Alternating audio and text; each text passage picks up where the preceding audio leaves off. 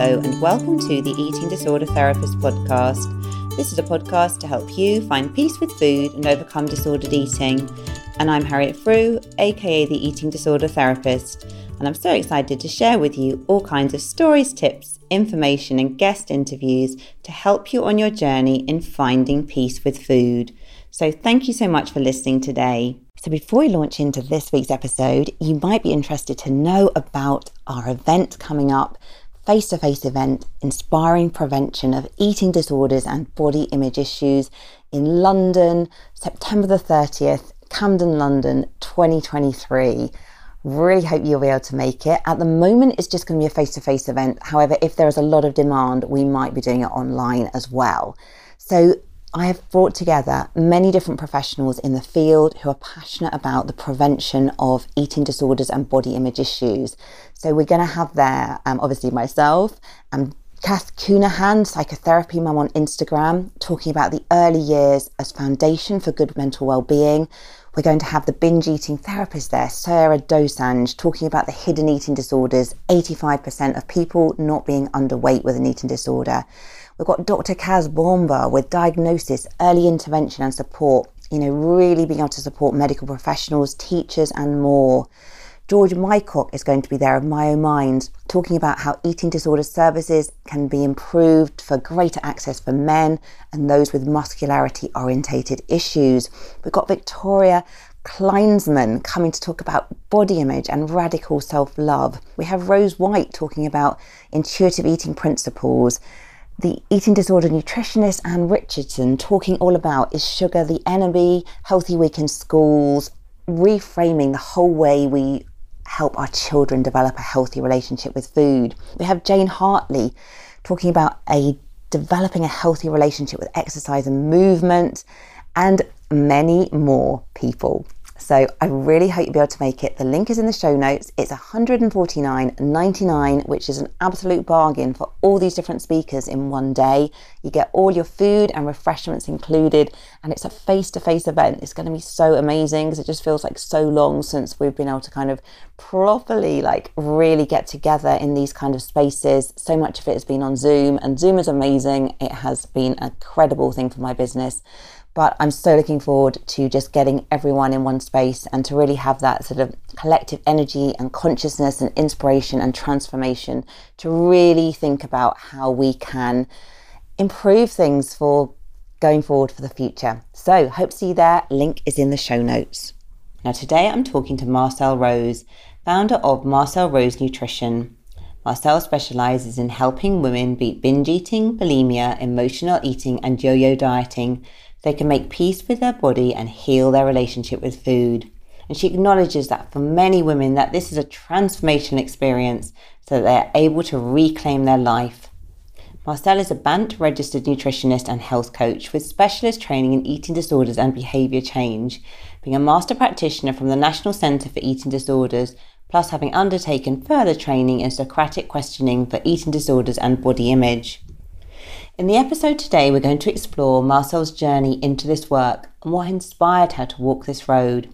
She's then going to talk about how you can build a happy relationship with food, why it's so helpful to foster this, and what do we mean by it, exploring normal eating versus disordered eating. Marcelle is going to talk about how you can reconnect with your appetite cues and how nutritional therapy can help if you're struggling with eating disorders or disordered eating. She's also going to discuss the role of diet culture, wellness, beauty, and the fitness industry in all of this, and how this can all impact on mindset, beliefs around food and dieting, body image, and self worth. So much packed into this conversation. Let's get to it. Hi, Marcelle. Thank you so much for coming on the podcast today. Thank you for having me. So, can I firstly get you to introduce yourself to the listeners, please? Yeah, sure. So I'm Marcelle Rose. I'm a nutritionist and coach specializing in emotional and disordered eating. Yeah, I help women overcome binge eating, bulimia, emotional eating, and sort of restrictive eating and dieting to help them basically make peace with their body and with heal their relationship with food. So Marcelle, can I just ask you, like, how did you come to work in this field. Have you got a like a story, a journey, or are you just fascinated yeah. by this subject? or all, um, all of those? Yeah, all of those really. I started off, I mean, when I first started out many, many years ago, I was actually in the fashion industry. So a completely opposite kind of job. And I didn't really, wasn't really looking after myself very well. I had gut issues and I was exhausted and everything. I sort of found my way to this via nutrition.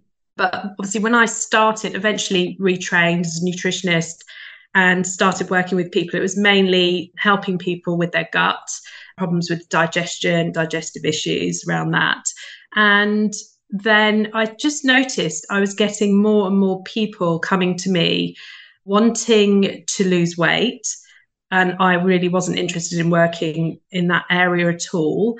And I just felt there was something going on with a lot of people that where you know they needed certain kind of specialist support. I'd already done sort of health coach training, so the coaching was helpful, but it wasn't enough, obviously, to work with these individuals that were really, really struggling. And there was a lot more going on than, you know, they were saying at the time. And, you know, obviously then I trained with the National Centre for Eating Disorders. And that really opened up a whole new world for me. And since then, I've just done more and more sort of trainings and works on body image and all sorts of things, just because I'm absolutely fascinated by it. But also, I'm, you know, I just passionately believe that I really want to be able to help people, help all women. I specifically work with women mainly, but, you know, I feel like women believe that they're, you know, a lot of women feel like they're not enough and they need to feel like they're enough no matter what their body size, weight, or shape, and treated equally in all areas of life. And, you know, not feel trapped in this sort of diet culture, thinking that they're not going to be valued or loved or worthy unless they're striving to shrink their body. So, even though I haven't come from really an eating disorder background, I would say that actually with the nutrition training, I could see now looking back that I could have gone down the sort of orthorexic route. I was becoming a little bit obsessive about it. So I feel like going into this world has really helped me to, you know, help me with my relationship with food as well. Yeah, well, it sounds like you're on a real passionate mission, which is very inspiring. And I just think it's so fantastic how you are already sort of talking about that connection between body image and self-worth and how so many women don't value themselves do they or feel as well mm. that the only mm. way they can be valued is by shrinking themselves or changing how they look and yeah it's something that we almost absorb from birth isn't it i think you know a lot yeah. of people don't question it as a problem no absolutely and it's just it's a massive issue and it's a massive cultural issue that i think sometimes i feel it's so hard to be able to break through but if we all you know all of us who believe passionately about this can just keep shouting about it, we can try and make a dent in it somehow.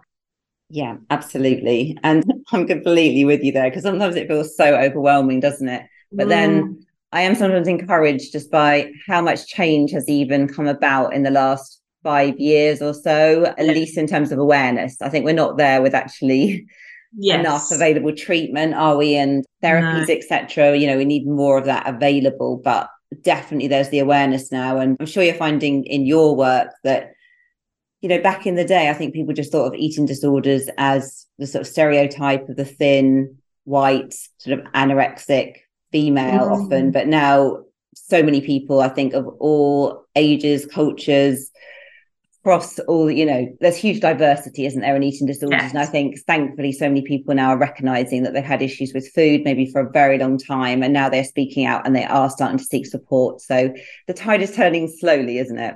It definitely is. But yeah you're so right there. I feel there's still a lot of misconceptions around eating disorders. It's beginning to change. But yeah i mean just generally if i speak to people you know if people just generally interested about what i do they ask me about it and many people still quite surprised that I'm working with people in all body sizes, in you know all kind of backgrounds and certainly I don't work so much with men but obviously that it's becoming more well known now you know that it is an issue with men and boys as well so but yeah I hope that it's the tides turning. Yeah, no, slowly, slowly but surely. So, Marcelle, I think as well, a lot of people listening may not have a full diagnosis of an eating disorder. And I'm sure, you know, I think diagnosis really has its limitations because it, you know, limits us into a box, doesn't it? And if you don't fit neatly mm. into that box, sometimes you don't feel validated or that you are properly ill, so to speak, or just you don't even recognize you have an issue. But I think there's so many people in our culture that are struggling with disordered eating and don't have a healthy relationship with food. So I wondered if you could you sort of shed a bit of light a bit more on this topic and explain perhaps the difference between, you know, what is disordered eating and then also to think about actually what does it mean to have a healthy relationship with food. So I think we've lost track mm. with that. Yeah, absolutely. Well, yeah, I think people are sometimes surprised, as you say, they might not have a very happy relationship with food. You know, it really is a spectrum. So you've got on one end of the spectrum people, you know, who have been diagnosed with a clinical eating disorder. They have to meet very specific criteria to get that diagnosis. You could say at the other end of the spectrum, you've got normal eaters, I say in inverted commas, but there's a very long, you know, a big area of disordered eating that comes in the middle of that, that sits in the middle of that, where perhaps there is the thoughts around food, thinking around the shame and the sort of guilt around eating certain food, sort of varying degrees of obsessiveness. Perhaps people, for example, might have binge eating episodes, but might not meet that diagnostic criteria for binge eating disorder, for example. But that doesn't mean that the distress still isn't there. They're still binge eating. I mean, a lot of people phone me up you know, when they first sort of inquire about working with me and they call themselves emotional eaters, but they might be binge eating or, you know, they might be struggling in a number of different ways. And certainly their relationship with their body, you know, body image is problematic as well. So there's all sorts of different things that come up with disordered eaters. They can be very much vary along that spectrum, I think, you know, where you've got that people who can quite easily end up slipping into eating disorder territory. But in terms of having a healthy relationship with food, what is that? So I think that's really about being able to eat without that shame and guilt. So be able to enjoy a Christmas dinner or a meal out with, you know, with their family without worrying about the calories, without which is very difficult these days, of course, with calories on the menu, without thinking about the food, feeling bad about what they've eaten, thinking, well, I should perhaps you know, not eat later because I've had such a huge lunch and skip a meal, or I should go to the gym and exercise more. You know, it's really about just enjoying getting the pleasure from their food and having quite a balanced approach to eating, really, without, you know, I think some people say, oh, well, it's eating till you're full and only starting to eat when you're hungry. I think it's a little bit more nuanced than that because there are times when we eat just for sheer pleasure, when we are we want to eat it because it's pleasurable food. When we're eating out with friends or eating a meal and we've got food in the middle of the table and we're enjoying it. And I think that there is a sort of nuanced difference between when it becomes disordered and when we're just actually being able to eat for pleasure and that's okay, but being able to move on from that. Mm. Yeah, so it sounds like having sort of healthy or peaceful relationship with food. It's a lot about freedom, isn't it? And being able to yeah. like not having to overthink things, being able to sort of go with the flow and enjoy food and I guess be social and go out with friends. And whereas disordered eating, there's this real preoccupation, isn't there? And mm-hmm. it sounds like you're talking about maybe a lot of behaviors or things that people are doing to try and control their food intake, try and control their body image. And I guess that's then really interfering with just kind of getting on with life, isn't it? Because you're not free at all, are you, when you've got that Absolutely. preoccupation? Yeah, it's 24 7, isn't it? I think you'll, I'm sure your clients say the same. It's just that it's relentless, the thoughts, the thinking around food. And, you know, there's plenty of people who don't have diagnosed eating disorders that are you know, that are still having these thoughts around food and feeling bad yeah it's just a constant it's taking up their brain space and then there's no room for anything else that you know that's important to them in life really it's just pushing everything else out yeah i think the really sad thing as well is almost disordered eating has become quite normalized hasn't it i think Absolutely. you know yeah. sort of chatting at i mean the chats at the water cooler happen anymore after covid but i'm just thinking it's a very common conversation thing isn't it if people are going out to dinner or meeting up people are talking mm. about the diet they're on or the latest mm. plan or that they're trying to change their body or it's very sort of normalized isn't it i think a lot of people don't even question that that's a problem yeah no absolutely. And you know they're seeing it everywhere as well. If you're following celebrity or influencers what they're eating every day and what's on their plate you know it just become it does become normalized isn't it i think? And i think that's is where it's so problematic is that it can be so triggering for people to hear diet talk, to have comments on food about weight and about even their body, not necessarily when they're commenting on the person's body themselves, but when people just talk about constantly talking about it, it's really quite unhelpful. But they obviously don't realize the harm that it can do, unfortunately. Oh, no, very, very true. So, when people come to you, where's your sort of starting point for helping them to, you know, change their relationship with food? And how can nutritional therapy be really beneficial for someone? Yeah. So, I think I generally just start to help them to feel uh, like they're basically just starting to feel like they're getting in regular meals, is the first thing that I would start with. And some people, they're quite sort of horrified at the beginning that we are adding in food. And I'm so, you know, this is for sort of specifically for kind of people with binge eating, you know, disorder or bulimia or who would describe themselves as emotional eaters. Often they are skipping meals. Often they're doing fasting and certainly skipping breakfast. And they but i'm not hungry till the later on in the day They'd say. So to put in those that meal regularity it feels probably feels a little bit scary at first but it's something that's so important to help stabilize their blood sugar. So we just get the breakfast in get the lunch in and dinner and snacks and ensure that they are kind of feeling more stable around that and then just gradually it's all about adding in so rather than what they've been used to is stripping out, we're adding in foods. We're helping them to feel because once we get, you know, a diversity of nutrients in for their brain, whether it be things like protein or getting their fats in which are really going to help them and or general micronutrients which are the you know the minerals and vitamins they can all help with other things. So we start to see that they feel better in themselves in other ways. Through energy less cravings we start to see them reduce the sort of well stabilize their mood as well because we need these raw materials to help make those really important brain chemicals that can really help with mood and help reduce the sort of cravings and things as well. So I think it start really, really slowly and carefully. It's very much working at my client's pace and sort of hand holding in a way that helps them support them feel like they can do this. So it's one step at a time, small steps, bringing things into the diet. And then we really start to try and break down those kind of food rules as well and start to introduce as you know new foods slowly and surely. And there's often a lot of fear around certain foods. So yeah there's lots of things that also doing other things as well but the nutrition side can be really helpful.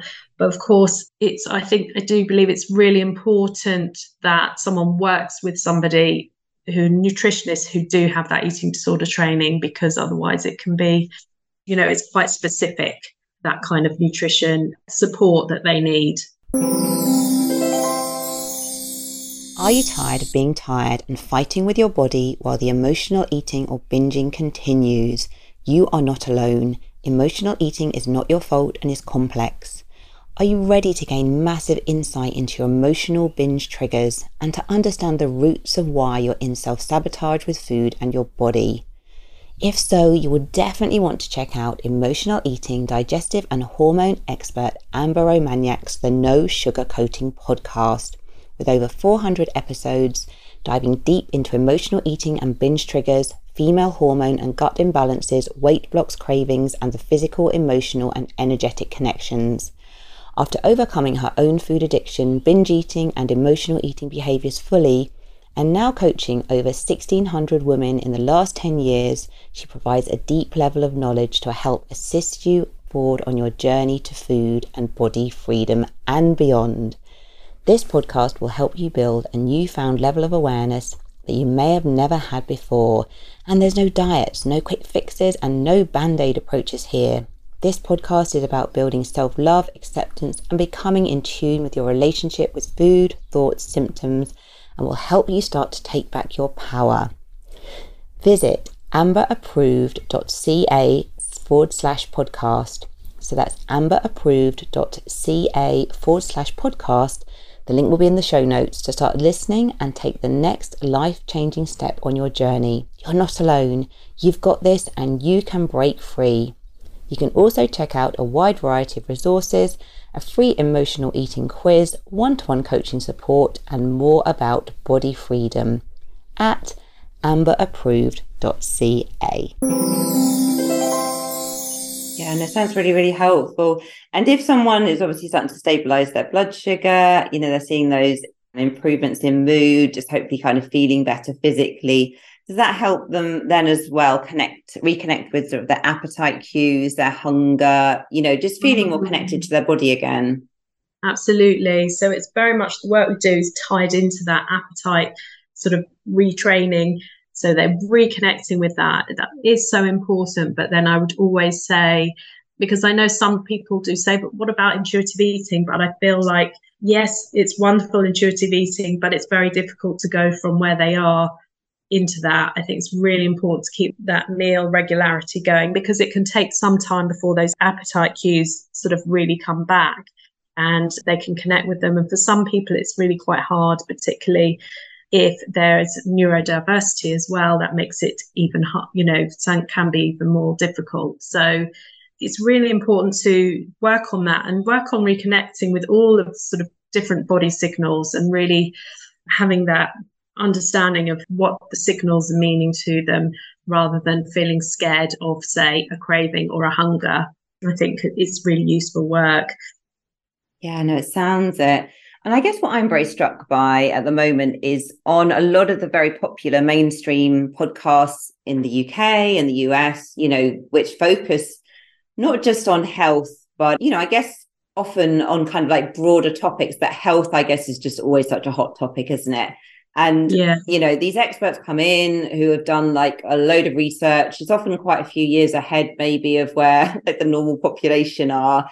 And I just think you know so many people that i work with with eating disorders have absorbed a lot of these kind of messages around kind of like a lot of nuance around nutrition really and maybe mm. they've cut out gluten and dairy or they're trying to go like really really high protein or they're now sort of managing their blood sugar in micro kind of you know on a mm. micro level. I'm just wondering like you know how do you support clients to deal with all of that? Because i think it's really tricky isn't it? Because of obviously there is this body of research out there. For some people these nutritional kind of nuances are really relevant mm, and helpful. But for a lot of people actually you can like listen to a podcast can't you? Take it a bit out of context go down a rabbit hole and end up in a not very healthy place. So yeah well what are your thoughts on all of that?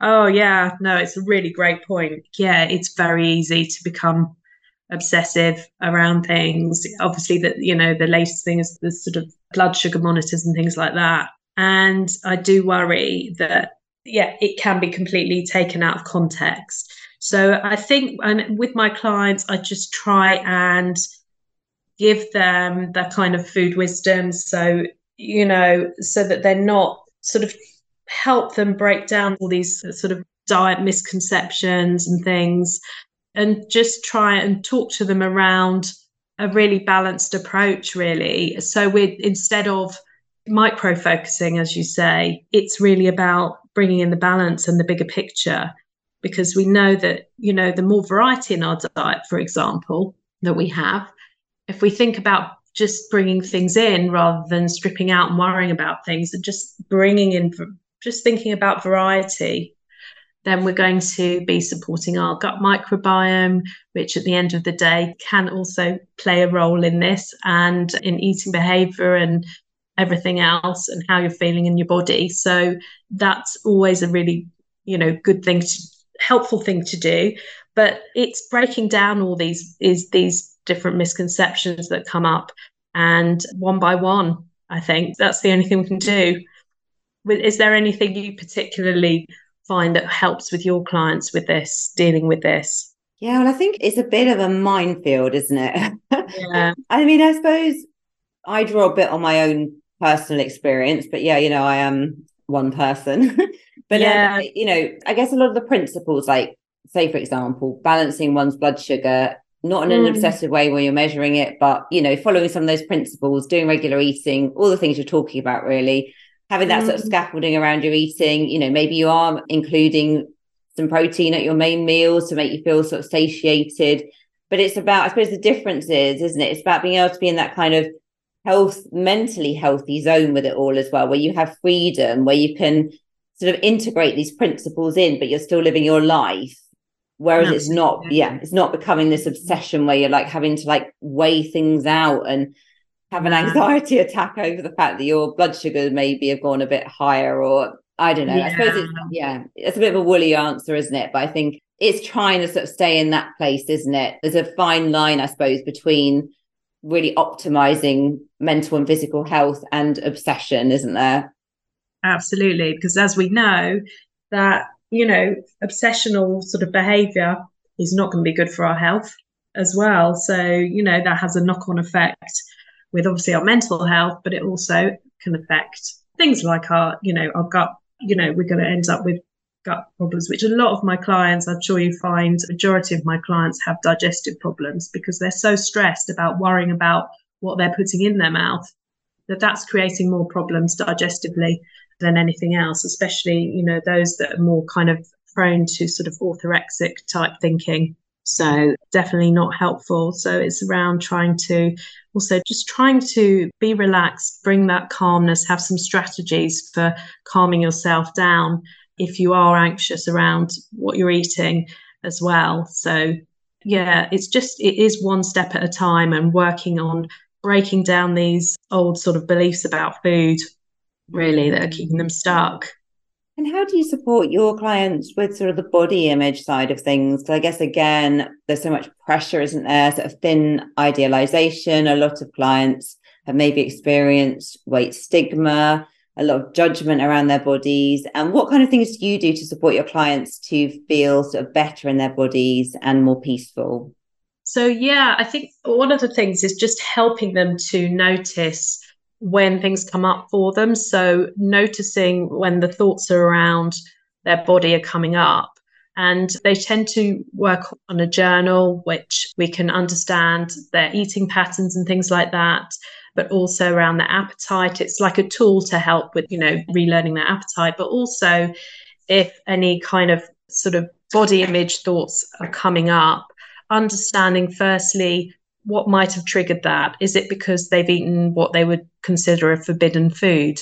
And noticing that that might have triggered them, and then noticing the thoughts that have come from that. What kind of thinking has come from that? You know, there's a number of different types of thinking that would come up. Are they calling themselves not very nice names as a trigger? And it's sort of helping to teach them to notice when they are talking to themselves in that way and notice without judgment it's about curiosity. That's like oh, i'm noticing that i've been triggered by eating this forbidden food and that perhaps i am not talking to myself very kindly right now. And what else can they say to themselves that would be more helpful in this situation and what can they do to help calm themselves down?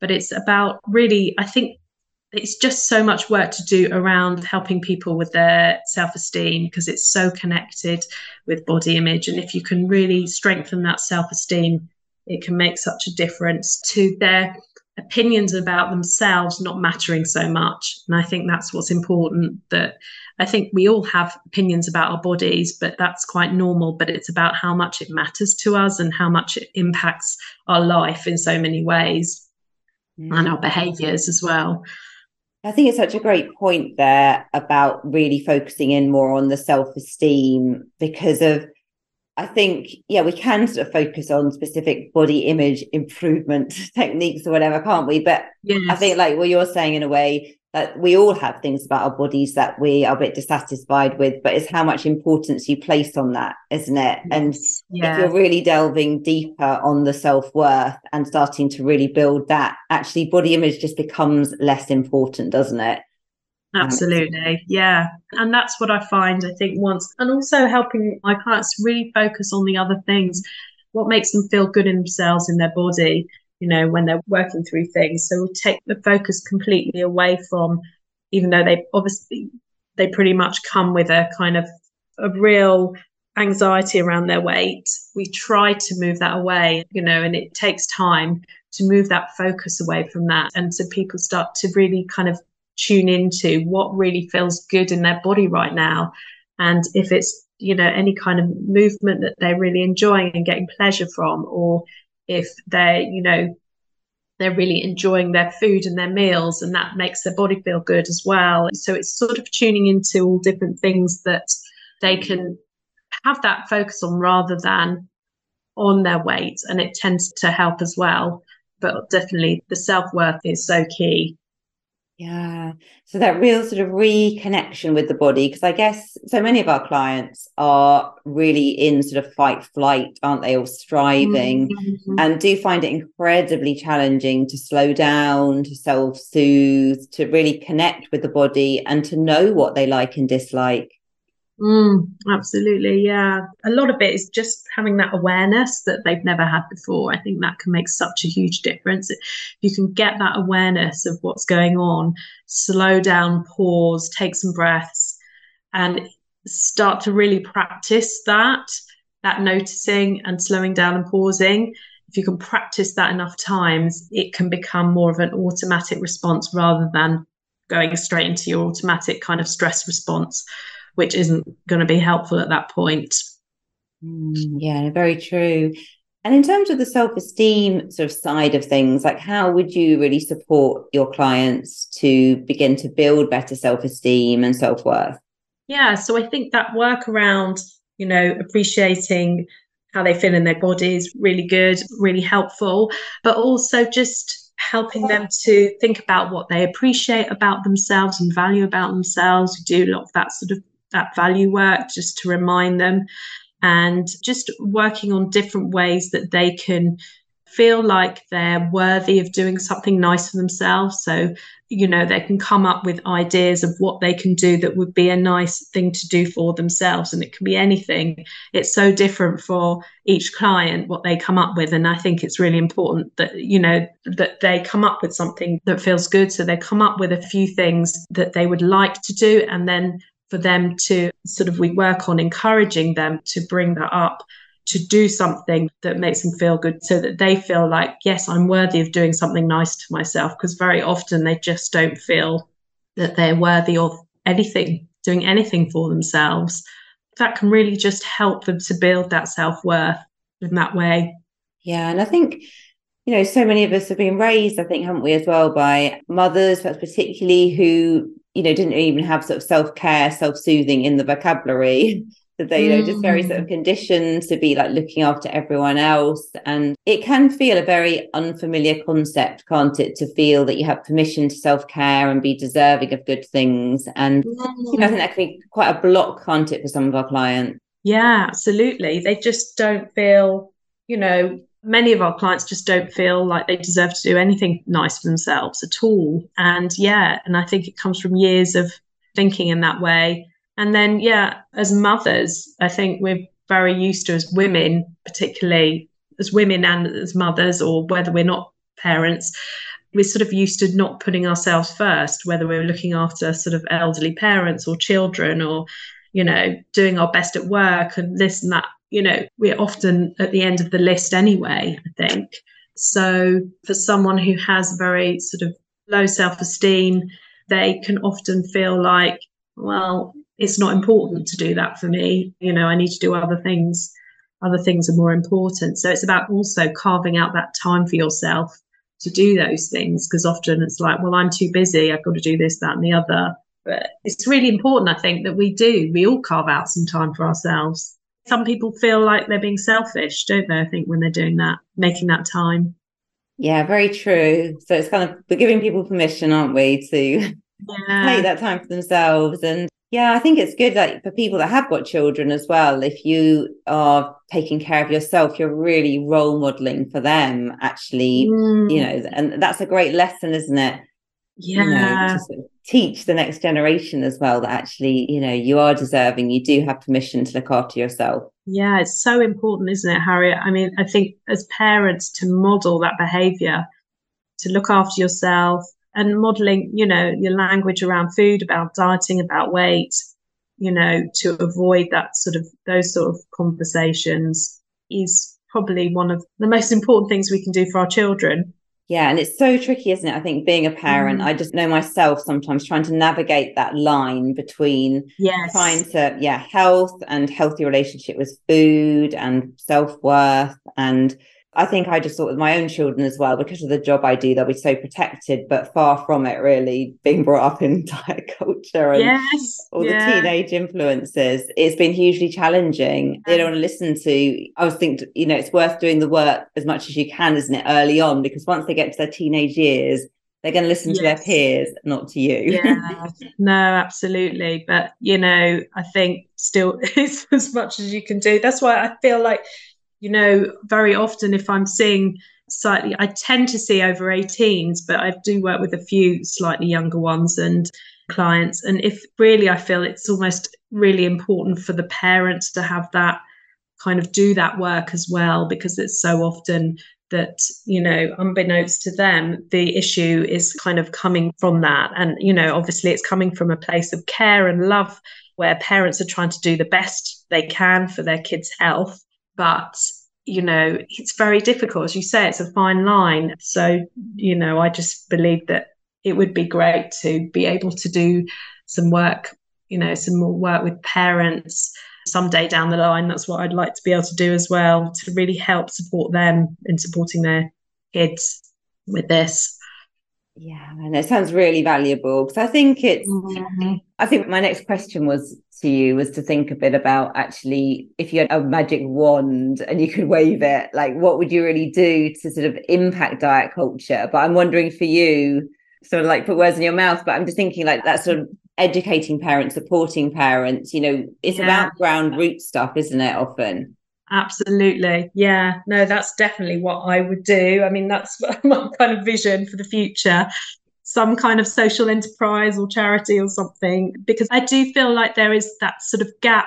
You know, obviously, there's not enough support for people who actually have eating disorders, but often there's this gap where there's so many people as well who need support earlier on but are not deemed ill enough to get support often and certainly you know sort of within the NHS and you know if we could put in something that's preventative or you know helps at the early stages or helps as you say even earlier than that so that you know we can really start to make a difference from the early stages and don't allow people to get so ill that they really need that support for eating disorders yeah hear hear i'm absolutely with you on the prevention side of things i think mm-hmm. yeah it's the way to go isn't it yeah. Um, yeah. But I guess, you know, the more we're kind of speaking about these issues and, you know, the tide is turning, isn't it? And I think people are, are gaining much more awareness. And I think, you know, there are many parents out there these days who are doing a really great job and have really Absolutely. thought about the language yeah, they're using around food and, you know, are really protecting yeah. their children a lot more yeah. Absolutely yeah no definitely i know i know all parents just are trying their best really so it's really hard. As i say i've got kids and i know there's things that i haven't done or said in the right way in the past. I'm still learning to sort of navigate that so it's not easy at all but hopefully yeah we just have to keep working on it hmm. So, Marcelle, where can people find you if they want to get in touch with you or go to your website, social media, etc.? Yeah, so I'm on Instagram at Marcelle Rose Nutrition. And I'm also on Facebook, Marcelle Rose Nutrition. I've got a Facebook group called the Food Freedom Collective, which is to support women with their relationship with food and their body as well. So that's right. free to come along and, you know, get that support. And I also do have a, a download to help tackle diet culture any way we can, which is called What the Diet Industry Doesn't Want You to Know. So it's sort of breaking down some of those dieting myths. I think it's so important to get that out there because diet culture sort of messaging is so strong. So anything we can do to sort of help break that down. Yeah, um, that's brilliant. Well, make sure, Marcelle, that all of that info is in the show notes. So thank you for that. No, it's a pleasure. Thank you for having me on. It's been really great chatting to you. Yeah, well, thanks so much, Marcelle. Really appreciate you sharing your thoughts. And yeah, thanks so much for the conversation. It's a pleasure. Take care. So I hope you enjoyed this conversation just as much as I did. And do go and check out all of Marcelle's info in the show notes. If you're not following me already, do seek me out on Instagram at the eating disorder therapist underscore. And for further support with your relationship with food, do go to the eatingdisordertherapist.co.uk. You might also be interested in my bite sized therapy, which is additional podcast and video content for only £5 a month. You can trial it for a week for free first if you want to test it out, and the link is in the show notes. If you enjoy this podcast, I'd be so grateful if you'd follow, rate, and review as it helps it reach so many more listeners. Thank you so much for listening today, and I look forward to sharing another podcast episode with you very soon.